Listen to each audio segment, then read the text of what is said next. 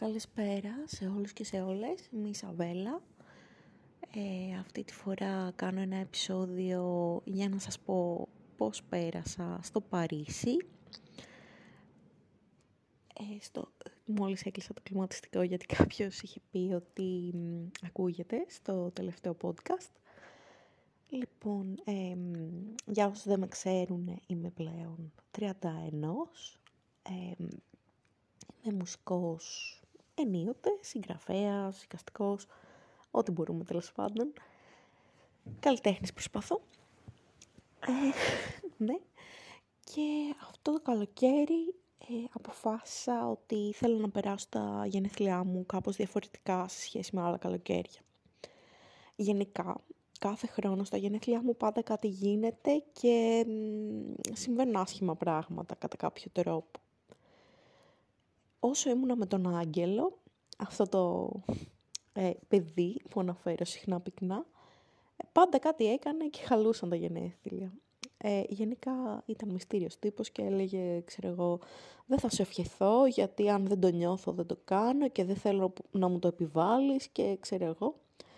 Οπότε πολλές φορές όταν ήμασταν μαζί δεν μου έλεγε καν χρόνια πολλά, οπότε χάλαγε η μέρα μου. Από αυτό ή τσακωνόμασταν ή εξαφανιζόταν, φρόντιζε να εξαφανιστεί στα γενέθλιά μου ή κάτι τέτοιο τέλος πάντων. Ούτε φέτος ευχήθηκε, αλλά εντάξει, τώρα τον έχω μπλοκ από παντού, δεν ξέρω που θα μπορούσε να ευχηθεί.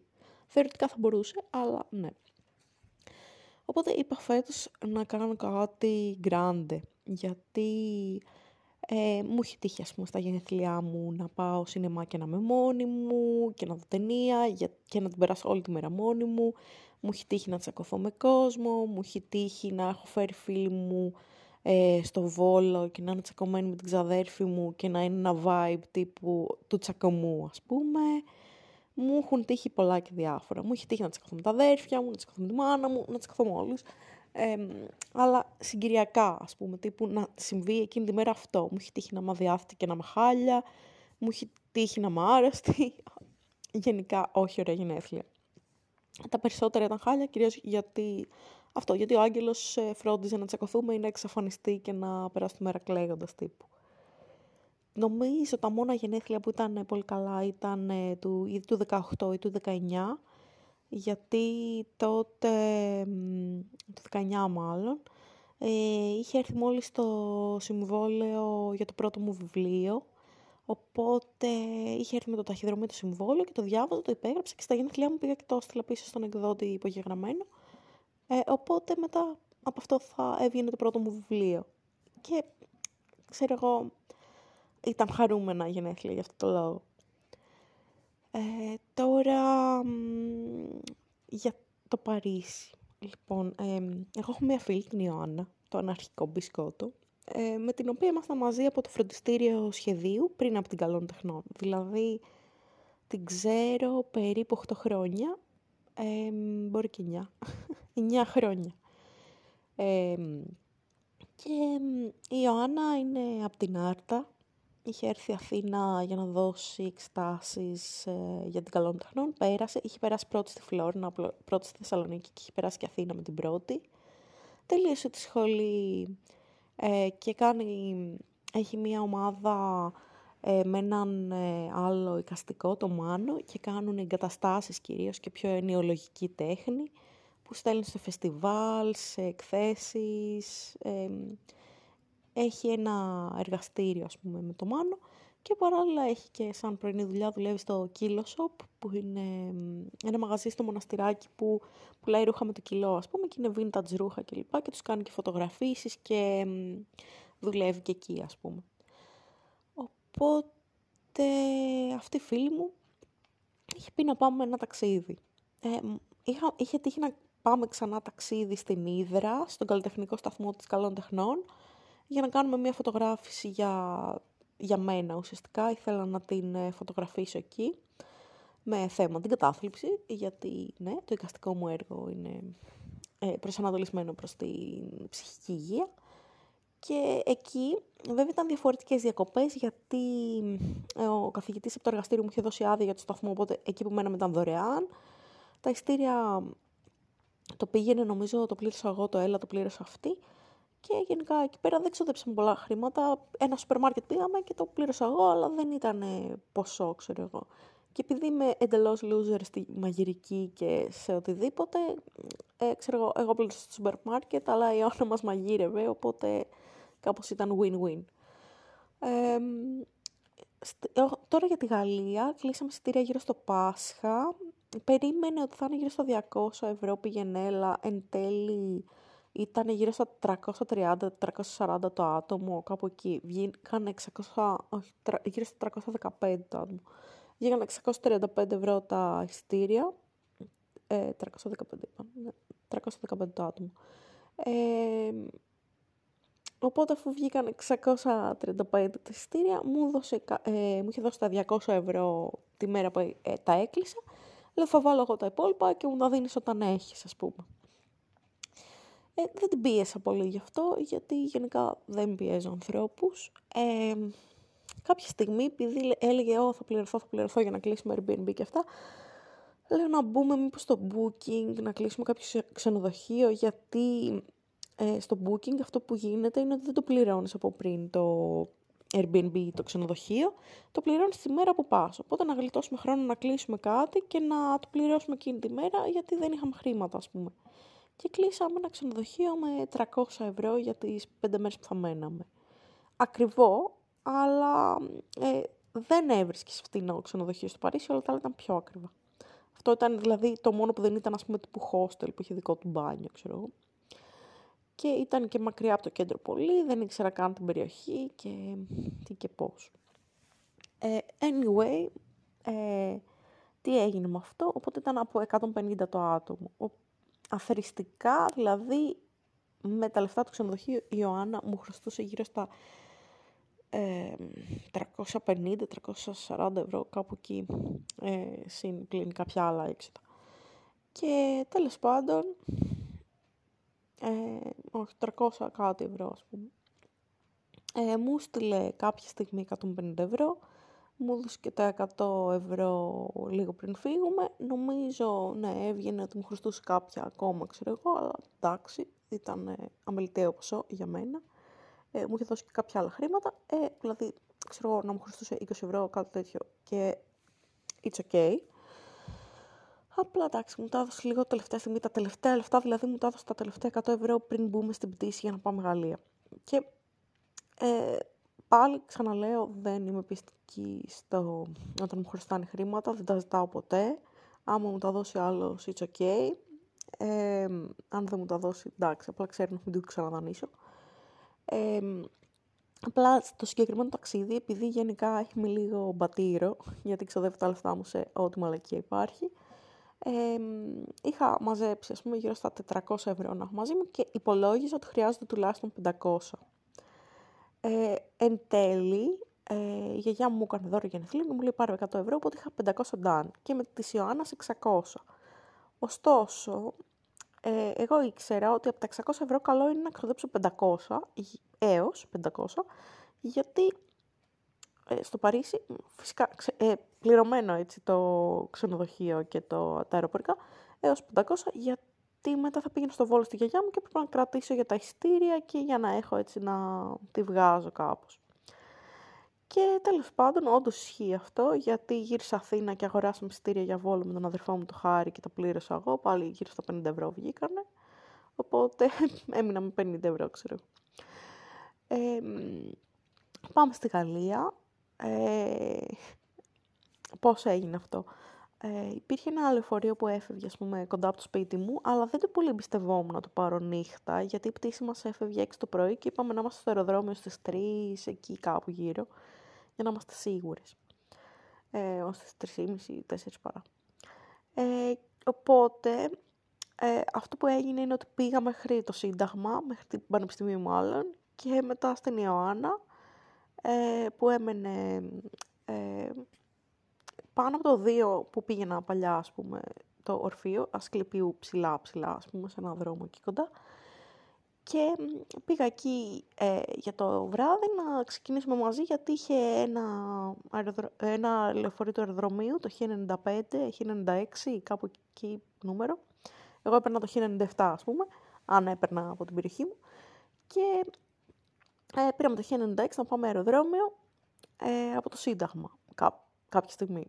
Η φάση είναι ότι εγώ ήμουν στη γιαγιά μου στο Βόλο και ε, γυρνώντας, έπαθα ένα λουμπάγκο άλλο πράγμα. Τύπου έμεινα στον τόπο, ας πούμε, δεν μπορούσα να περπατήσω και το έπαθα τη μέρα που έφευγα από τη γιαγιά.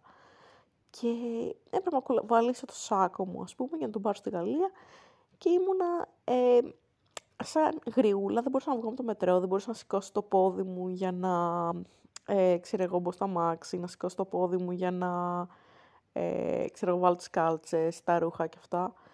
Και ήμουνα σε κακό χάλι. Και είχα στείλει τον αδερφό μου το Σωτήρι στο φαρμακείο να μου πάρει ε, κάτι αναλγητικό για τον πόνο, ένα παυσίπονο ή κάτι μειοχαλαρωτικό και μου έφερε κάτι αναβράζοντα κοκκία βολταρέν. Ε, συγγνώμη, είχα ένα τηλέφωνο. Ε, τι έλεγα, ε, πήγα στη φίλη μου την Ιωάννα τέλος πάντων. Ε, αυτό, αλλά με λουμπάγκο, γιατί είχα πάθει τρελό λουμπάγκο μόλις γύρισα από το Βόλο. Μου είχε φέρει ο αδερφός μου κάτι αναβράζοντα κοκκία μυοχαλαρωτικά. Τα κούμπωσα αυτά, έτσι κανονικά, λέω θα με βοηθήσουν τις κατά. Είχε πει η φαρμακοποιός τρεις μέρες να τα πάρω αυτά, δηλαδή δύο μέρες στο Παρίσι ας πούμε και μία στην Αθήνα και να μην σηκώνω βάρη, να μην σκύβω, να ξεκουράζομαι, γενικά πράγματα που δεν κάνεις σε ταξίδι. Ε, που φυσικά οι διακοπές στο Παρίσι δεν είναι μόνο ότι θα με πόνο στη μέση μου, είναι ότι περίμενα και να διαθετήσω, οπότε θα ήταν ένα κόμπο πόνου. Αλλά είχα πει Παρίσι, πάω, δεν με νοιάζει. Πήγα τέλος πάντων στη φίλη μου την Ιωάννα κούτσα κούτσα, με πήρε ο ύπνος εκεί στον καναπέ της και ξυπνήσαμε, πήγαμε στο ε, στάση του λεωφορείου, ε, πήραμε το λεωφορείο, φτάσαμε αεροδρόμιο μπαμ μπαμ, μετά ε, κάναμε αυτό που εκτυπώνεις στο εισιτήριο που περνά τέλος πάντων με τον Κισέ, με το ηλεκτρονικό με την κράτηση. Είχαμε κάνει check-in από το σπίτι. Ε, και μετά ε, πήγαμε εκεί πέρα ε, στα duty free τύπου. Δεν πήραμε τίποτα και μπήκαμε σε αυτό το αεροπλάνο τέλος πάντων της Air France για Παρίσι. Μας πήρε ο ύπνος επιτόπου κάποια στιγμή ξυπνήσαμε, σερβιραν καφέ, ξέρω εγώ, μπισκοτάκια και ένα μπισκότο σκολάτας, μπισκότο σοκολάτα γεμιστό, ας πούμε. Εγώ δεν τα έφαγα αυτά, μόνο τον καφέ ήπια, ο οποίος μου φέρει και νύστα και έπεσα ξερή. Όλη την πτήση κοιμόμασταν δηλαδή. Ξυπνήσαμε κατά τις 8 ώρα Γαλλίας που φτάσαμε. Το check-in στο ξενοδοχείο ήταν μία η ώρα και τους είχαμε πει ότι μήπως μας κρατήσουν τις αποσκευές ένα ντουλαπάκι και να κάνουμε μια βόλτα. Αλλά η φάση ήταν ότι φτάσαμε κατά τις 8 στο Charles de Gaulle, αλλά μέχρι να πάμε να βγάλουμε κάρτα για τα μέσα ε, εβδομαδιαία, 35 ευρώ. Με δύο φωτογραφίες ταυτότητας από πριν να έχετε μέχρι να βρούμε πού να το κάνουμε αυτό, γιατί είχε ένα γκισέ, αλλά δεν λειτουργούσε και μας είπαν να πάμε σε άλλο σημείο το αεροδρόμιο να το κάνουμε, που είναι τεράστιο το αεροδρόμιο, μέχρι να γίνει αυτό. Μέχρι να βρούμε πώς να φτάσουμε. Που φυσικά με τη μοίρα που μας ε, έλαχε, το μετρό που περνούσε έξω από το ξενοδοχείο δεν δούλευε και δεν δούλευε και όλες τις μέρες που ήμασταν στο Παρίσι. Οπότε σταματήσαμε σε μία στάση και το πήραμε με τα πόδια κάνα μισάωρο, με όχι πάρα πολλές βαλίτσες, να πω την αλήθεια. Ένα σάκο είχε ο Άννα και ένα ε, τσαντάκι έτσι ψάθινο και εγώ είχα απλά ένα σάκο, αλλά λουμπάγκου. Ε, περάσαμε από πολύ καλό γειτονιές εκεί πέρα. Ε, όσο παίρναμε το, το ε, τρένο του αεροδρομίου, γιατί έλεγα είμαστε η Κάντζα, ξέρω εγώ, ε, Γαλλίας και τέτοια. Αλλά ήταν πολύ κακές περιοχές, φαινόταν, ήταν μέσα στη βρώμα το τρένο και φτάσει, χάθηκα τη ζωή μου. Και φτάσαμε τέλος πάντων, νομίζω, μπλάν κατεβήκαμε, μακριά ήταν τέλος πάντων. Και σταματάμε σε ένα φούρνο, παίρνω μια κίσλη ωραία εκεί πέρα και ένα μπισκοτάκι. Τα τρώω επί τόπου γιατί πεινούσα πάρα πολύ. Ε, και προχωρούσαμε εκεί πέρα, το GPS πότε ήθελε να λειτουργήσει, πότε δεν ήθελε. Πήγαμε σε λάθος ξενοδοχείο στην αρχή γιατί αυτό που είχαμε κλείσει είχε δύο-τρία παρατήματα εκεί πέρα και μετά πήγαμε στο σωστό μέχρι να πάμε δηλαδή πήγε μία παρά δέκα ας πούμε και εμείς είχαμε ξεκινήσει μία. Μπαίνουμε μέσα το δωμάτιο ψηλοάθλιο, πάρα πολύ μικρό, ε, τηλεόραση που έπιανε ένα κανάλι του ξενοδοχείου, δεν ξέρω, ένα με γαλλικά reality τέλος πάντων. Ε, κρεμαστρούλες λίγες έτσι για, ξέρω εγώ, μια μικρή ντουλαπίτσα. Πενταβρώμικο παράθυρο, στον έκτο όροφο ήταν. Ε, δεν είχε ψυγιά και ένα γραφιάκι μικρό είχε, κομμωδίνα, κρεβατάκια δίπλα-δίπλα. Ουσιαστικά φαντάζομαι ένα, ένα διπλό ήταν και είχαν βάλει σαν μικρά στρώματα για να το κάνουν να φαίνονται σαν μονά. Τα οποία εντάξει, okay, με κουβέρτες, ε, όχι κουβέρτες, με πάπλωμα, γιατί είχε 12 βαθμούς όταν φτάσαμε. Και μπάνιο, OK, okay, ας πούμε, ας πούμε. Με αυτό το σαπούνι αφρόλουτρο καθαριστικό χεριών όλα σε ένα. Ε, οι πετσέτες φαίνονταν ψιλοβρώμικες, όχι φαίνονταν ψιλοβρώμικες, δεν ξέραμε ότι τις είχαν αλλάξει. Ε, λέει η Άννα, ξέρω εγώ πια, ε, παίρνεις στη ρεσεψιόν, λέει άμα έχουν αλλάξει τις ε, πετσέτες και αυτά, ε, να έρθουν να τις αλλάξουν, έρχεται μία, λέει μα τις έχουμε αλλάξει, αλλά πάρτε δύο καθαρές και αυτά. Ε, να σας πω ότι ε, ένιωθα μέσα στην πίχλα σε αυτό το εστιατόριο, ε, το εστιατόριο, ναι, ό,τι να είναι, το ξενοδοχείο, δηλαδή έβγαλα και σπυράκι στο πρόσωπο. Ε, δεν ήταν ό,τι χειρότερο έχω μείνει, αλλά ήταν δηλαδή στο top ε, του από τα χειρότερα που έχω μείνει. Ε, τέλος πάντων, ναι, γιατί έχω μείνει και στο σπίτι του Άγγελου, που ε, ήταν ε, άφηνο το σκύλο με τις λάσπες να ξαπλώνει πάνω στο κρεβάτι, δεν άλλαζε τα σεντόνια ποτέ ε, και κάνει μπάνιο κάθε 15 μέρες. Δηλαδή, εντάξει, μετά από αυτό όλα τα άλλα είναι, εντάξει, πολυτέλειες. Και Γενικά, εγώ είχα πάει προετοιμασμένη. Μετά θα χρειαστώ βερμόξ και φουρολίν. Φουρολίν είναι για τους ηρολιμόξεις και βερμόξ είναι για τα εντερικά παράσιτα. Είχα πάει προετοιμασμένη. Ήμουνα, εντάξει, ό,τι γίνει, εγώ θα πάρω τα χαπάκια μου μετά, θα περαστώ χλωρίνη ολόκληρη και δεν με νοιάζει. Ε, και τέλος πάντων, ήμουνα πάρα πολύ πτώμα, γιατί λέω, αφού έχω πάρει μόνο φουστάνια, δεν θα πάρω αθλητικά παπούτσια, θα πάρω κάτι Oxford, μικρό τακουνάκι, να πάω πέρα δόθε. Ή μαλακία ξύλινη όλα από μέσα, έτσι. Να πονάει το πόδι από την πρώτη μέρα. Αλλά δεν γαμιέται. Τέλος πάντων, φτάνουμε. Λέω, είμαι πάρα πολύ κουρασμένη, γιατί λέει, αν να πάμε, ξέρω, στο καρφούρ κάπου, γιατί δεν είχαμε ούτε νερό μες στο δωμάτιο. Και λέω, δεν μπορώ ούτε να κουνηθώ. Λέει, εγώ έχω λίγο κουράγιο, λέει, ακόμα θα πάω. Εν τω μεταξύ, το ξενοδοχείο ήταν λίγο σε σκέτσι περιοχή. Ήταν στο, κλει... ήταν στο κλεισί, αλλά ε, έμπαινες από το πάρκινγκ. Είχε και μια άλλη είσοδο που το βρήκαμε μετά. Και από το πάρκινγκ είχε, ξέρω εγώ, ε, ένα πατημένο ωραίο, είχε ε, έναν άστεγο δίπλα, ήταν ε, της ποιότητας ας πούμε. Ε, και από την άλλη μεριά είχε τύπου ένα ασανσέρ σαν του μετρό και σκάλες που μύριζαν τσισάκια και έβγαζε σε ένα μεγάλο δρόμο και στη στάση εκεί πέρα το μπουλέ. Ε, που ήταν OK, okay, ας πούμε, από εκεί, απλά εντάξει, μυρίζει τσισάκια και τέλος πάντων ε, πάει ο Άννας στο Καρφούρ, λέει τι θέλεις και αυτά, λέω άμα θες φέρνει μια σαλάτα ξέρω και αυτά και νερό και θα την πληρώσω. Πάει παίρνει σαλάτες και ένα τυρί και μπαγκέτα και νερά, μπουκαλάκια. Ε, στο ε, σούπερ μάρκετ τα νερά δεν ήταν ακριβά, δηλαδή το 1,5 λίτρο πρέπει να έκανε ούτε 80 λεπτά, 70 και το 1 λίτρο έκανε 30-40 λεπτά κάπου εκεί. Ε, η σαλάτα του Καρφούρ ήταν απέσια, δεν τραγότανε, μύριζε το, η ρόκα, δεν ξέρω τι κατά, ήταν λίπασμα και φαρμακίλα, δεν μπορούσε να φας, δηλαδή χάλια. Όπως και το νερό, ας πούμε, δεν μπορούσε να βουρτσίσει τα δόντια, με το νερό από το ξενοδοχείο, μύριζε βάλτο, ας πούμε, έτσι. Και τέλος πάντων, ε, έφαγα όμως ψωμί και τυρί και πέρα ένα καμαμπέρι είχε πάρει και μπαγκέτα, εντάξει, μια χαρά. Και πέσαμε ξερές και ξυπνήσαμε κατά τις ε, 5.30, 6 που μπήκαμε μέσα μία μέχρι να έρθει στο σούπερ μάρκετ να ήταν μία και 20 ξέρω. Γιατί είχε καρφούρα από κάτω ακριβώς. Και απλά ξυπνάμε, λέμε τι θα κάνουμε, λέω να δεν προλαβαίνουμε να πούμε να πάμε σε μουσείο, κλείνω στις 6 και δεν είναι και κανένα ανοιχτό την Τρίτη να πάμε, λέω, ήθελα να πάμε σε ένα κατάστημα Ιωάννα, λέω να πάμε εκεί. Ε, θες. Στο Ρούζ. Ήταν ένα κατάστημα το οποίο είχε ρούχα, μου είχε πει, και ήθελε να πάμε πολύ και λέει ότι ξέρει ότι είναι μανάκριβο, αλλά ήθελε πολύ να πάει και να πάρει έστω μια πάνινη τσαντούλα, ξέρω εγώ. Ε, ανακαλύπτουμε ότι υπάρχει ένα λεωφορείο το οποίο περνούσε από εκεί και άλλο τηλέφωνο, συγγνώμη. Ε, παίρνουμε τέλος πάντων το λεωφορείο, πάμε στη Μονμάρτη. Πάρα πολύ ωραία γειτονιά η Μονμάρτη. Ε, θα έλεγα σε όποιον ε, πάει Παρίσι να περάσει οπωσδήποτε από τη Μονμάρτη. Έχει ωραία καφέ, έχει φαγάδικα ωραία, μαγαζιά με ρούχα. Ε, είναι γενικά πάρα πολύ cute περιοχή. Ε, ψάχνουμε να το βρούμε το ρούζ.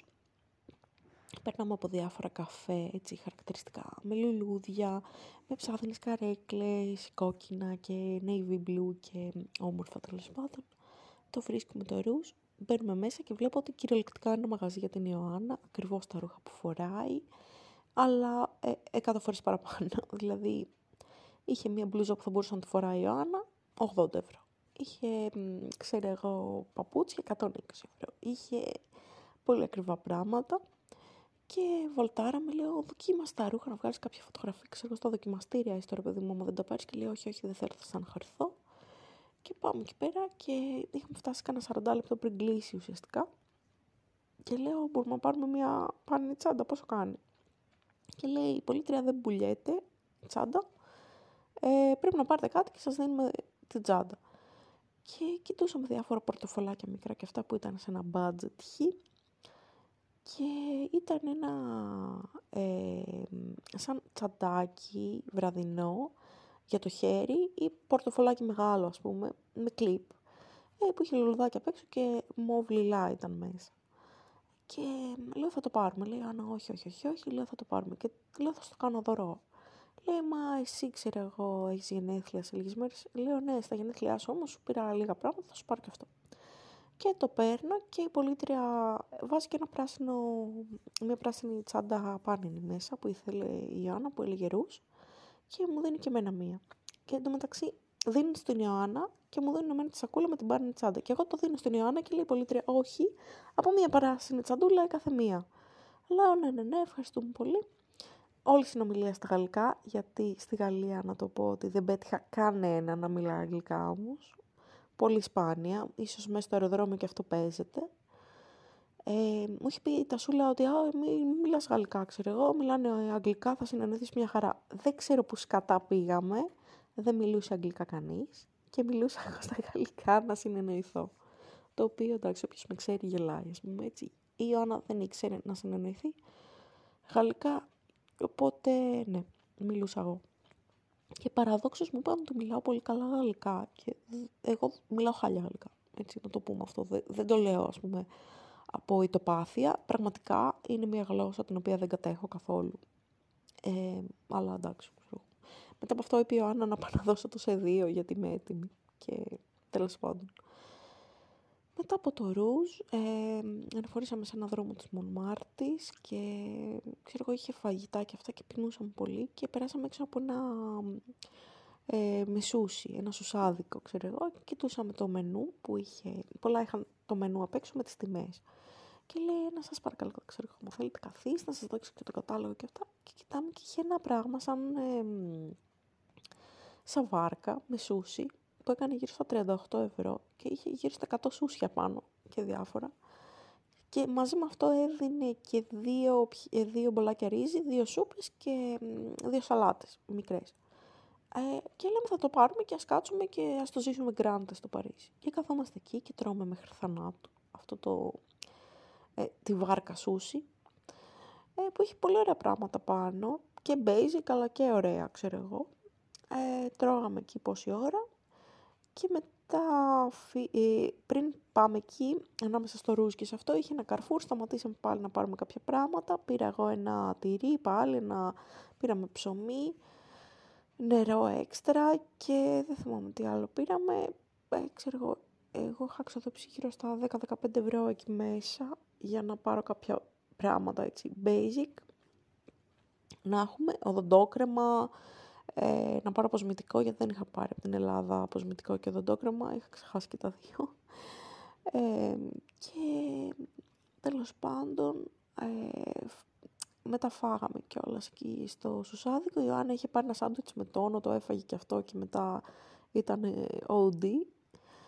Πήγαμε να πάρουμε λεωφορείο, χαθήκαμε κάπως, κατεβήκαμε λίγο πιο κάτω και γυρίσαμε πίσω στο ξενοδοχείο και ξεραθήκαμε. Επόμενη μέρα, Τετάρτη δηλαδή πρωί, ήταν να πάμε στο Πομπιντού. Το Πομπιντού είναι το Μουσείο Σύγχρονης Τέχνης, σαν το ΕΜΣΤ το δικό μας, αλλά πολύ πιο πλούσιο, ας πούμε, το κέντρο Πομπιντού. Και λέμε θα πάμε 10 ώρα που ανοίγει το μουσείο, ε το πούστη, θα βρούμε εισιτήρια, δεν είχαμε πάρει. Τρεις του μήνες θα πηγαίναμε Λούβρο την επόμενη μέρα. Και είχαμε κάνει ένα πλάνο πριν από το ταξίδι, ότι θέλ, ε, η Ιωάννα ήθελε να πάμε στο Πομπιντού οπωσδήποτε. Εγώ ήθελα να πάμε στην, στη, στο Μουσείο Ορσέ ε, και είχαμε πει και το Λούβρο και η Ιωάννα ήθελε να πάμε και στο Μουσείο Φυσικής Ιστορίας. Οπότε τέσσερα μουσεία, ας πούμε. Και παράλληλα ήθελε η Ιωάννα να πάμε στο Ρούς και εγώ ήθελα να πάμε στο κατάστημα Σενελιέ που έχει χρώματα ζωγραφικής κλπ. Και είχα κάνει και μια λίστα με σπικίζι, ε, μπαράκια που ήθελα να πάμε ξέρω, σε κάποια από όλα αυτά γιατί τα είχα δει και μου φαίνονταν ωραία. Και γενικά μου αρέσουν τα σπικίζι. Και τέλος πάντων ε, πάμε στο Πομπιντού ε, φούλουρα. Ρωτάμε αν ε, ως καλλιτέχνες σε ποια ουρά περιμένουμε, γιατί είχε ουρά για αυτούς που δεν πληρώνουν εισιτήριο, ουρά για αυτούς που πληρώνουν εισιτήριο, ουρά για αυτούς που έχουν αγοράσει εισιτήριο από το ίντερνετ. Είχε διάφορες ουρές εκεί πέρα. Ε, μας λένε σε αυτήν, ξέρω εγώ. Ε, ό,τι να είναι μας λέει η κοπέλα, περιμένουμε εκεί πέρα σαν τα χαζά, με αυτούς που δεν έχουν εισιτήριο, περάσαν πρώτα όλοι όσοι είχαν εισιτήριο. Ε, πάμε μέσα και εγώ ήξερα πριν πάω στη Γαλλία ότι στα μουσεία και πάσο να έχεις καλλιτεχνικό τους σε ρωτάνε αν είσαι άνω των 26. Οπότε είχα έτοιμη την απάντηση, άμα με ρωτήσουν να πω 24. ε, και άμα μου ζητήσουν ταυτότητα, μου ζήτησαν και εντάξει, μισή ντροπή δική μου, μισή δική τους. Επί τη ευκαιρία να πω ότι εγώ έγινα 31 σε αυτό το ταξίδι, αλλά το 24 πήγαινε Ροδάνη. Οπότε πάμε στο Πομπιντού, πάμε στο ταμείο, δείχνω το πάσο το φοιτητικό λέει, α, student card, ξέρω εγώ. Ε, και λέω, ε, bien sûr. Και μου λέει, ξέρω εγώ, πόσο χρόνο είσαι και λέω, 24, j'ai 24 Και λέω, 24. Και δείχνω, 2, 4. Ε, και λέει, α, ωραία, ωραία, ωραία.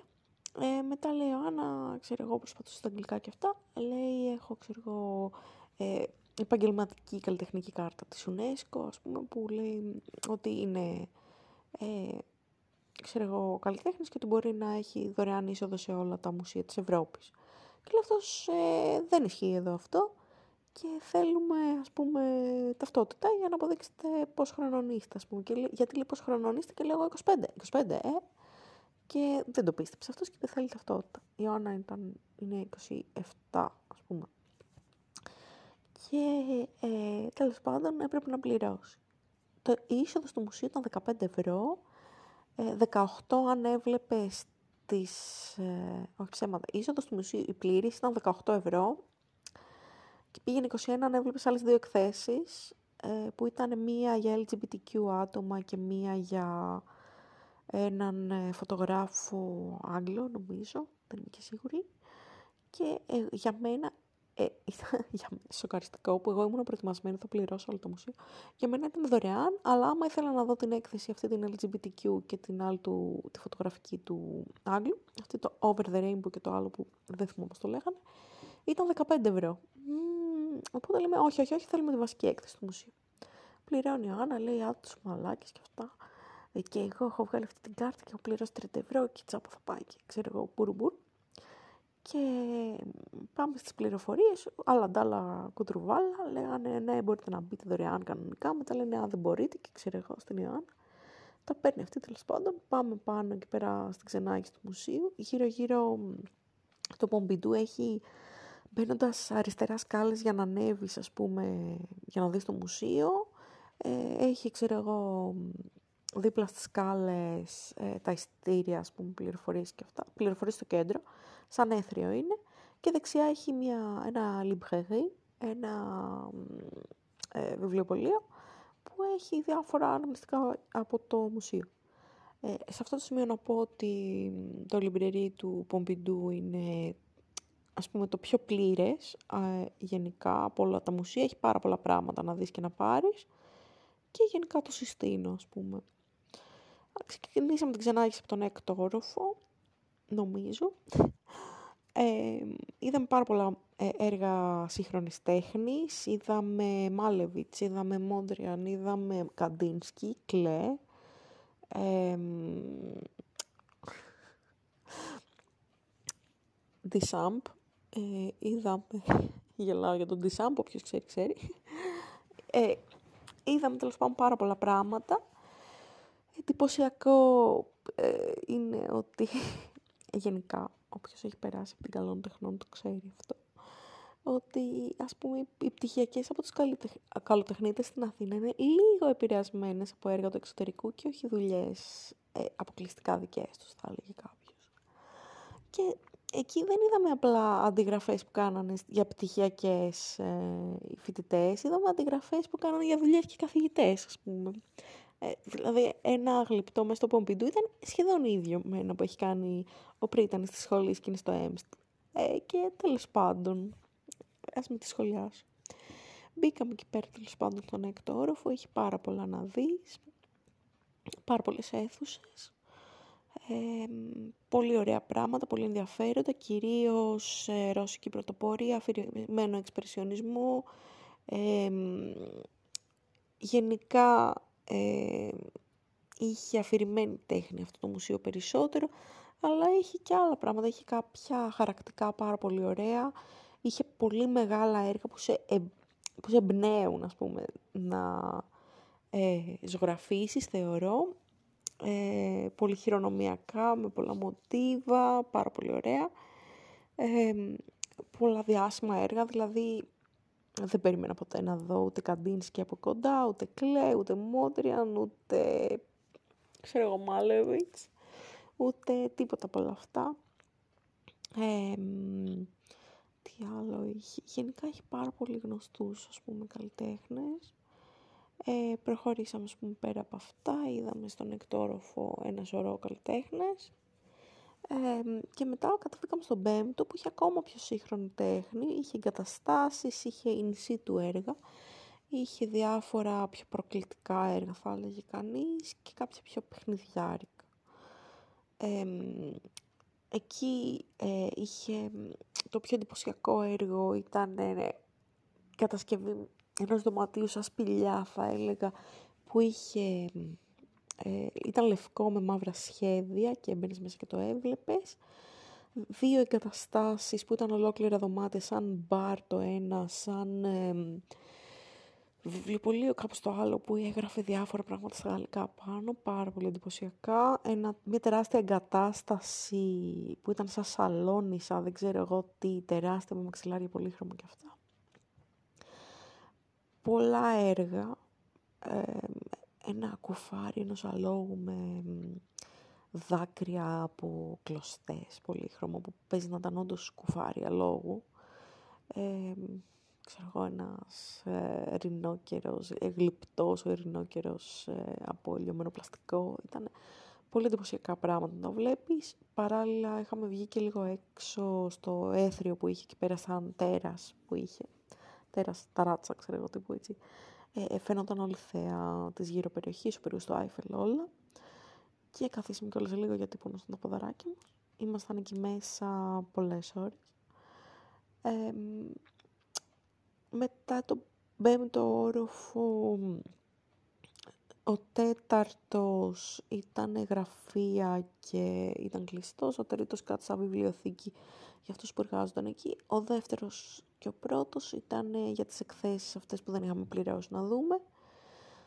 Και μετά κατεβήκαμε κάτω. Εγώ το μεταξύ είχα διαθετήσει γιατί προφανώς, εντάξει, τι, θα ε, πήγαινε όλο το ταξίδι έτσι, χωρίς περίοδο, δεν γίνεται. Και έκατσα λίγο σε κάτι, ε, σε κάτι παγκάκια που είχαν να φορτίσει κι άλλο στο κινητό σου και η Άννα πήγε στο λιμπρερί. Πήγα κι εγώ μαζί της στην αρχή και πήρα κάποια πράγματα. 45 ευρώ, έτσι πήρα ε, πράγματα ε, κάρτ ποστάλ, γιατί είχα την ιδέα να πάρω σοκολάτες σε όλους και, να... και από μια κάρτ ποστάλ. Δεν ευωδόθηκε αυτό. Γιατί εν τέλει στη Γαλλία οι μόνες σοκολάτες που βρίσκεις στο σούπερ μάρκετ είναι Lind και Μίλκα. Δεν έχει κάτι άλλο και μάρκα με έκαψες, Carrefour ξέρω εγώ. Ε, οπότε ναυάγησε το, η ιδέα για τις σοκολάτες. Ε, και τέλος πάντων, τι έγινε, ναι. Πήρα τις κάρτες ποστάλ, κάτι με Klimt είχα πάρει. Νομίζω έχει Klimt και στο Πομπιτού, αλλά δεν είμαι σίγουρη, γιατί πήγαμε σε αυτό το μουσείο και τα έχω λίγο κάνει σαλάτα στο μυαλό μου. Ε, και μετά πήρα μια τραπούλα ταρό στα γαλλικά, η οποία μου άρεσε πάρα πολύ. Την είχα βάλει στο στόχο πολύ καιρό, την είχα στο καλάθι μου το Amazon, αλλά θα την πάρω από τη Γαλλία, μου άρεσε, την είχε οικονομικά, σχετικά νομίζω 24 ευρώ την είχε και στο Amazon την είχε πάλι γύρω στα 22, κάπου εκεί. Και λέω γιατί όχι, ξέρω εγώ. Δύο τετραδιάκια μικρά, πανάκριβο. 3,90 το τετράδιο, το κούτσικο, ξέρω εγώ. Και λέω, εντάξει, είμαστε και ξέρω εγώ, παιδί μου. Είχα κάνει ένα λογαριασμό, όπως είπα, γύρω στα 45 ευρώ. Είχε και άλλα πολλά πράγματα. Είχε κασετίνες, είχε ολόκληρο βιβλιοπωλείο με βιβλία για την τέχνη, πανάκριβους τόμους και αυτά. Η Ιωάννα εκεί χάθηκε λίγο, γιατί εγώ πήγα μετά να κάτσω στα παγκάκια, όπως είπα, και η Ιωάννα έκατσε εκεί μέσα δύο ώρες. δύο ώρες που περίμενα εγώ απ' έξω. Ήμουνα φουλ κουρασμένη από την περίοδο, το χρειαζόμουν να καθίσω. Πήρε και τη μαμά μου τηλέφωνο. Η Άννα να λέει σε πέντε λεπτά θα έρθω, σε πέντε λεπτά θα έρθω και ήρθε μετά από δύο ώρες όπως είπα. Αλλά εντάξει, εγώ ήμουν παραζαλισμένη οπότε δεν με ένοιαζε ας πούμε που ε, πήγε εκεί. Ε, και έκανε τόση ώρα. Ε, μετά της λέω να πάμε στο Σενελιά είναι εδώ δίπλα. Μου λέει γιατί δεν πήγες τόση ώρα, α, ξέρω εγώ. Και λέω, περίμενα να πάμε μαζί. Ε, περνάμε ένα δρόμο για να πάμε στο Σενελιέ το κατάστημα, ο οποίος ήταν τίγκα στα vintage μαγαζάκια. Και, είχε, και από τη μία μεριά είχε καφετέριες και είχε και ένα μαγαζί με σαπούνια, πολύ έτσι ωραίο, αρωματικά σαπούνια και είχε πολλά vintage μαγαζάκια. Ε, και λέω, μα πώς κατά είναι το Σενελιέ, γιατί εγώ το έχω στο μυαλό μου ένα μικρό κατάστημα, γιατί είχε τρία art shops που ήθελα να επισκεφτώ και είχα στο μυαλό μου κάτι άλλο. Και μπαίνουμε σε ένα ρωτάμε και ένα κύριο και λέει αυτό εδώ είναι και μας δείχνει ένα πράγμα σαν το Άτικα. Και λέω μαλακή θα λέει αυτός, αλλά πάμε να ρωτήσουμε γιατί μας κοιτούσε. Μπαίνω μέσα, ρωτάω το security, λέω συγγνώμη, λέω ξέρω που είναι το συνελιά, λέει στο δεύτερο όροφο. Λέω τι μαλακής σε ακούω τώρα, τι σημαίνει. Και σκάμε μύτη στο δεύτερο όροφο και ήταν ένας όροφος από εμπορικό κέντρο, σαν να λέμε από το μόλ, μόνο χρώματα και θησογραφικής. Δεν έχω ξαναδεί τόσο πολλά μαζεμένα. Τα είχε κατά μάρκα. Είχε, ξέρω εγώ, ε, κουρετάκε, Windsor Newton, Talents, Σενελιέ, ε, ξέρω εγώ, Van Gogh, ε, τι άλλα είχε, ε, όλα τα χαρτιά, Claire Fontaine, προφανώς Claire Fontaine, είχε ένα σωρό πράγματα, ό,τι ήθελες. Πινέλα, πινέλα, φουλ. Και τέλος πάντων, ε, εγώ ήμουν χάλια, κοιτούσα τη μέση και πέρα έκλειγα μόνο μου. Ε, βλέπω τα γκανζάι τάμπι, τη σκουρετάκια, που είναι οι ιαπωνικές ακουαρέλες ουσιαστικά, ε, που έχω ξαναπάρει και ξέρω ότι στο Amazon η τιμή τους είναι γύρω στα 40 ευρώ το set. Ε, στο eBay είχα βρει 36 πριν κάτι χρόνια, αλλά ναι. Στην Ελλάδα, στο Μπάτι, που είναι το πιο γνωστό κατάστημα με είδη ζωγραφική, έκαναν 90 ευρώ. Οπότε λέω, εκεί τα είχε γύρω στο 50, λέω, όχι, φαίνεται ακριβούτσικα. Και είχε και τις Talents, ε, το set, το κλασικό, τις ακουαρέλες, που όλοι οι φοιτητές της καλών τεχνών πες να το έχουν πάρει από το Art Time, που στο Art Time το είχε 11,90 και αυτός το είχε 15-16 και λέω, τι μαλακή, πανάκριβο γαμό του τόσο κάτι παστέλ σε νελιέ τεράστια και αυτά, που σε νελιέ παστέλ είναι τα καλύτερα από θέμα χρωστικής παστέλ που μπορείς να πάρεις. Όταν πέρασα στην Καλών Τεχνών στη Θεσσαλονίκη, όταν έδινα, μου είχε δανείσει παστέλ ε, μια φίλη της ξαδέρφης μου, η Μάγδα, ε, η οποία ε, ήταν στο τμήμα θεάτρου, αλλά είχε παστέλ σε νελιέ. Ε, μπουκίτσες παστέλ, είχε παρταμίνι και ήταν ό,τι καλύτερο. Δηλαδή έκαναν τόσο level up το χρώμα μου στις εξετάσεις, ε, πεταγόντουσαν τόσο έντονα τα χρώματα, ήταν τόσο λαμπερό το, ε, η ζωγραφιά, ας πούμε, που νομίζω γι' αυτό πέρασα. Ε, και από τότε δεν τα ξαναχρησιμοποίησα φυσικά, γιατί ε, από φτιαχώθηκε η μοίρα του. Και ήθελα πολύ να πάρω, αλλά λέω τώρα το φτηνότερο σε εδώ μέσα το έχει 50 ευρώ, γάμισε το. Έγαμισε το. Και τέλος πάντων. Και πάω στα χαρτιά, λέω να πάρω μπλοκ ζωγραφικής, γιατί αυτό έχω ανάγκη. Είχε άρση μπλοκ ζωγραφικής, λέω άσε μας. Δηλαδή, χάνε μίλε και άρς, είναι βαμβακερό 100%. Χάνε μίλε, πώς θα λένε.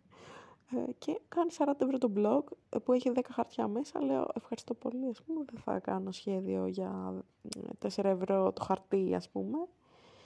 Ε, δηλαδή κάπου όπα. Και εν τέλει, ε, διαλέγω κάποια μπλοκάκια πολύ μικρά Claire Fontaine, κυρίως γιατί σε στυλ ποστάλ, γιατί είχε χαρτί από μπαμπού, είχε διάφορα και Claire Fontaine παίρνω τα στρατσόχαρτά μου, που είναι έτσι πολύ λεπτό, σαν τσιχαρόχαρτο είναι. Ε, το στρατσόχαρτο σαν το, το χαρτί που τυλίγουμε τα δώρα ουσιαστικά είναι. Αυτό το καφέ χαρτί. Ε, και στο οποίο συνήθως κάνω τετραδιάκια και κάνω σχέδια, ακόμα και ακουαρέλες έχω δοκιμάσει. Και παίρνω κάμποσα και βγαίνουν γύρω στα 20 ευρώ. Ε, και ε, όσο τα πήρα αυτά κούτσα κούτσα εγώ, ε, ήταν η Άννα μου τα πράγματα και απλά κάνει ένα κλοπ και πάει και μου αγοράζει το σετ, τα παστέλ σε νελιέ, για να μου τα κάνει δώρο για τα γενέθλιά μου. Εγώ είχα τσεκάρει ότι κάνω 50 ευρώ. και λέω άρεγα μου το. Και τέλος πάντων ε, τα παίρνει και μου λέει για σένα, θα στα δώσω στα γενέθλιά σου και ξέρω εγώ. Ε, σουσού ας πούμε.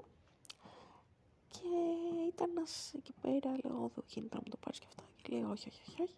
Ήταν ένας κύριος εκεί πέρα και λέω, συγγνώμη, λέω, του δείχνω την κάρτα από την καλών τεχνών, λέω, έχουμε κάποια έκπτωση. Και λέει, ναι, αλλά πρέπει να πάω στον πέμπτο όροφο να σου βγάλω μια κάρτα και έχει 15% έκπτωση. Και λέω, εντάξει, δεν καμιέται. Και λοιπόν να αφαιρέσω και από τα, αυτά που πήρε η φίλη σου, άμα ε, πας, ας πούμε, με την κάρτα. Και πάω και στο πέμπτο, μόνο γαλλικά συνεννόηση. Φτάνω εκεί πέρα στο γραφείο, ε, λέει Athens School of Fine Arts πάνω το πάσο, λένε school αυτή λένε και, και σε, ξέρω εγώ. Και λέω σε l'université de Beaux-Arts en Athènes. Και απλά με κοιτάνε και λένε votre français est très bien. Mais vous comprenez. Και να είμαι εγώ σε φάση, ε, ναι, καταλαβαίνω, απλά δεν μιλάω τόσο καλά γιατί κολλάω λίγο στις λέξεις. Μου λένε, όχι, όχι, όχι, votre français est très bien. Très, euh, très bon, très bon, votre français est très bon. Vous êtes très bien. Και να είμαι εγώ, bien sûr. Merci beaucoup, au revoir. Κάπως έτσι. Και παίρνω την καρτούλα. Ε, εν τω μεταξύ, είχα, η συνεννόηση μπουζούκι, μόνο γαλλικά μιλούσα.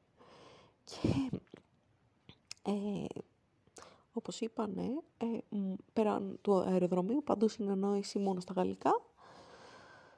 Και, ε, τέλος πάντων, ε, παίρνω την καρτούλα, κατεβαίνω κάτω, ε, κάνω έκπτωση και τα της Ιωάννας και μου βγαίνει ένα ένας λογαριασμός 4 ευρώ. Και παίρνω το μπλοκάκι μου και χαίρομαι εκεί πέρα, παίρνω και τα παστέλ και βγαίνουμε έξω. Θα μπορούσα να πάρω και άλλα πράγματα, αλλά τα περισσότερα μπορούσα να τα βρω online. Ε, και ξέρω ότι εκεί μέσα ήταν πάρα πολύ ωραία τα πράγματα και μπορούσα να πάρω και άλλα, αλλά δεν είναι να μου αφήνει κάποιος κατάστημα με χρώματα, οπότε ήξερα ότι έχω πάρα πολλά χρώματα, χρειαζόμουν τα χαρτιά και τα σενελιέ παστέλ κάτι έξτρα έτσι για έργα. Επίσης, μετά το Πομπιντού ήθελα οπωσδήποτε να ξαναρχίσω τους καμβάδες και να κάνω κάποιο μεγάλο έργο. Δηλαδή μου βγήκε πολύ αυθόρμητα όλο αυτό, δεν ξέρω, θα δω μες στον επόμενο καιρό. Και τέλος πάντων τι έγινε, ε, φεύγουμε από εκεί, τα παίρνω αυτά και κατεβαίνουμε με σκοπό να πάμε πάλι στα βιντατζάδικα τα, για να πάρει η Άννα ρούχα. Λέω πονάνε τα πόδια μου πολύ να κάτσω σε ένα καφέ και να σε περιμένω. Και λέω απλά εγώ θέλω να πάρω ένα φουλάρι δώρο στη μαμά μου, που όταν πας στα φουλάρια πες μου αν είναι για να σου δώσω χρήματα να πάρεις. Λέω OK, okay, OK. Okay. Πάει η Άννα, ήταν εκεί πέρα, δεν ξέρω τι ψώνιζε, τι έπαιρνε και αυτά. Ήμουν εγώ ήπια ένα καφέ noisette. σαν εσπρέσο φουντούκι ήταν μεγάλα, ε, το οποίο το είχα δει στο TikTok και λέω θα το πιω σε ένα μαγαζί και παράλληλα είχα πει και σε μία φίλη μου Γαλλίδα αν ήθελε να έρθει, την οποία την είχα γνωρίσει του φιλοπάπου πριν κάτι χρόνια και ε, μου είχε πει ότι θα περάσει ας πούμε να μας δει και να βγούμε λίγο. Η Ιωάννα ψώνιζε, ψώνιζε, ψώνιζε, μου έφερνε πράγματα και αυτά, να τα κρατήσω. Ε, της έδωσα 20 ευρώ να πάρει το φουλάρι στη μαμά μου και τι άλλο, μετά ήρθε, την έβγαλα κάποιες φωτογραφίες εκεί πέρα, στην καφετέρια, γιατί ήταν πολύ cute αυτή η καφετέρια και πιάμε και από μία μαργαρίτα. Και μετά ήρθε η Τζόι. Ε, φύγαμε από εκεί πέρα τέλος πάντων, ε, φουλ στις σακούλες με τα ψώνια, πήγαμε λίγο να δούμε την Παναγία των Παρισίων, πήγαμε στο Oxford Bookstore, πώς λέγεται, δεν θυμάμαι, τέλος πάντων, όσοι έχουν πάει Γαλλία ξέρουν χαρακτηριστικό. Είχε πάρα πολύ κόσμο απ' έξω, οπότε απλά περάσαμε λίγο να το δούμε πώς είναι, Oxford Company. Ε, και μας έδειξε εκεί πέρα το Σικουάνα, τα ποταμόπλια που περνούσαμε πέρα εδώ. Είχε συννεφιά, δεν άξιζε να πάμε ας πούμε, στα ποταμόπλια. Γενικά να το πω και αυτό, όσες μέρες ήμασταν Παρίσι, πέρα από το Λουμπάγκο και την περίοδο προφανώς έβρεχε και καταρακτοδός και είχε συννεφιά, γιατί ναι, why not. Και α, επίσης ξέχασα να αναφέρω, πριν το Πομπιντού ε, πήγα και αγόρασα ένα μάλλον πουλόβερ γιατί δεν με βγάζαν τα ρούχα μου για το παρισάκι και ένα καλσόν χοντρό για να φοράω γιατί πάλι φουστάνια είχα φέρει και δεν θα παλευόταν η κατάσταση. Οπότε εκείνη τη μέρα έφυγαν τρελά λεφτά με το πουλόβερ και με τα πράγματα στο Πομπιντού και με τα πράγματα στο Σενελιέ, εντάξει 5 ευρώ, και με το φουλάρι της μαμάς και με σαπούνια που πήρα από εκείνο το μαγαζί που ανέφερα πριν ότι είχε αρωματικά σαπούνια, πήρα διάφορα για να κάνω δώρα. Και ήταν γενικά της ποιότητας εκείνη η μέρα. Βλέπουμε και μια τσάντα μου λένε ρούζ, έτσι πάνη, λέω αχ τι ωραία που είναι. Και λέω να, θα την πάρω και μου την παίρνει δώρο κι αυτή. Και τέλος πάντων την ευχαριστώ πολύ γι' αυτό.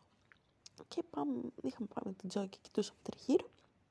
Και μετά λέμε πεινάμε, ξέρω εγώ. Η Ιωάννα έχει μανίσει γενικά ένα μπουφέ κινέζικο και λέμε να πάμε εκεί, ξέρω εγώ, αλλά να πάμε σε κάποιον άλλο μπουφέ. Γυρνούσαμε λίγο σαν την άδικη κατάρα ε, και μέχρι να το βρούμε. Παράλληλα η Τζόη μόλις μας συνάντησε, μας ε, είπε να πάμε σε ένα, να πάρουμε από μια βαφλίτσα στο χέρι που ήταν βαφλίτσα σε σχήμα ε, πουτσακίου και λουλακίου, αν με εννοείτε. Και πήρα εγώ ένα πουτσάκι χρωματιστό, βάφλα και Τζόι άλλο ένα ε, πολύ με τα χρώματα τα LGBTQ και τρώγαμε τα πουτσάκια και τα βγάζαμε φωτογραφίες. Ε, μετά τέλος πάντων μας πήγε να βρούμε ένα κατάστημα, να φάμε κάτι, ένα εστιατόριο. Είδαμε ένα που ήταν πάρα πολύ τέλειο, Korean barbecue, αλλά φαίνεται μανάκριβο, οπότε δεν κάτσαμε. Και μετά πήγαμε σε ένα άλλο, το οποίο ήταν ε, ακριβό, αλλά δεν ήταν και καλό. Η Άννα πήρε απλά ένα, κάτι, μια noodles σούπα και αυτά, η οποία έκανε γύρω στα 10 ευρώ. Και εγώ πήρα ένα μπέντο 20 ευρώ, το οποίο ήταν ό,τι χειρότερο έχω φάει. Ε, είχε τυρί σουβλάκι με κάτι σαν βοδινό, ας πούμε, απ' έξω. Ας πούμε, OK, okay, μύριζε πολύ καμένο. Ε, είχε κάτι ψάρια κομμάτι, αλλά δεν ήταν καμία σχέση με το προηγούμενο που είχαμε πάει το προηγούμενο βράδυ. Και κάτι κομμάτια αχίνα, πανέ, έφεγε η Ιωάννα, αλλά ήταν μεχ μεχ, ας πούμε. Ε, τέλος πάντων, φάγαμε εκεί πέρα, μετά γυρίσαμε στο ε, ξενοδοχείο και πέσαμε ξέρες για ύπνο. Εκείνο το βράδυ ήταν που ε, μπερδευτήκαμε κιόλας μετά το που μας άφησε η Τζόη εκεί και ε, λέω στον οδηγό εμείς θέλουμε να κατέβουμε πόρτα εκκλησία και λέει από πόρτα εκκλησία εδώ θα κατέβετε και θα πάρετε άλλο λεωφορείο και μας άφησε κάπου στη μέση του πουθενά στο σκοτάδι και στο GPS δεν έδειχνε ότι δίπλα είχε φυλακές. και περνάγαμε τρέχοντας από τις φυλακές, ενώ ήταν κόσμος και έσπροχνε. Ε, ποιον έσπροχνε ε, το χόρτο. Ε, και πηγαίναμε εκεί πέρα τρέχοντας. Ε, βλέπουμε μια στάση τραμ, είχε έτσι πέντε τύπους έτοιμους για σεξ εκεί πέρα. Λέμε γάμα, το πάμε παραπέρα, γούτσου γούτσου γρήγορα. και φτάσαμε στον πολιτισμό αψεγάδιαστες και αβίαστες, κυριολεκτικά και μεταφορικά. Και μετά, εντάξει, τίποτα, πήγαμε στο ξενοδοχείο και πέσαμε ξερές, γιατί δεν, ας πούμε, δεν ήταν 11 η ώρα το βράδυ να κυκλοφορήσει εκεί, αλλά παρόλα αυτά το κάναμε. Ε, και μετά, τι παίχτηκε. Ε, μετά ήταν η επόμενη μέρα, η μέρα Λούβρου, η μέρα θανάτου για τα πόδια και μία μέρα πριν τα γενεθλιά μου. Ε, θα σας πω τι έγινε τις υπόλοιπες μέρες στο Παρίσι σε επόμενο επεισόδιο, γιατί αυτό ήδη τραβάει πάρα πολύ. Οπότε έχω να σας πω για το τι έγινε τη μέρα που πήγαμε στο Λούβρο, την επόμενη μέρα που είχα γενέθλια και είχαμε πάει στην Ορσέ και στο Μουσείο Φυσικής Ιστορίας ε, και τη μέρα που φύγαμε από το Παρίσι και έγιναν και εκεί διάφορα ευτράπελα. Ε, γενικά, μέχρι στιγμής, απλώς να πω ότι το Carrefour μας έσωσε γιατί είχε φτηνό νερό και παίρναμε πολύ. Ε, και τα διάφορα ασιατικά μαγαζάκια, δεν είναι ότι δεν δοκίμασα και διάφορα γαλλικά, γλυκά κλπ. Αλλά εντάξει, τύρι και ψωμί ήταν decent για τις μέρες που ήμασταν, ενώ έτσι καμαμπέρ, έτσι φουτυρόδες τυρί και ε, ψωμάκι. Ε, ελπίζω να τα ξαναπούμε σύντομα για να σας ε, αφηγηθώ και τις υπόλοιπες περιπέτειες στο Παρίσι. Ε, μέχρι τότε, ε, au revoir.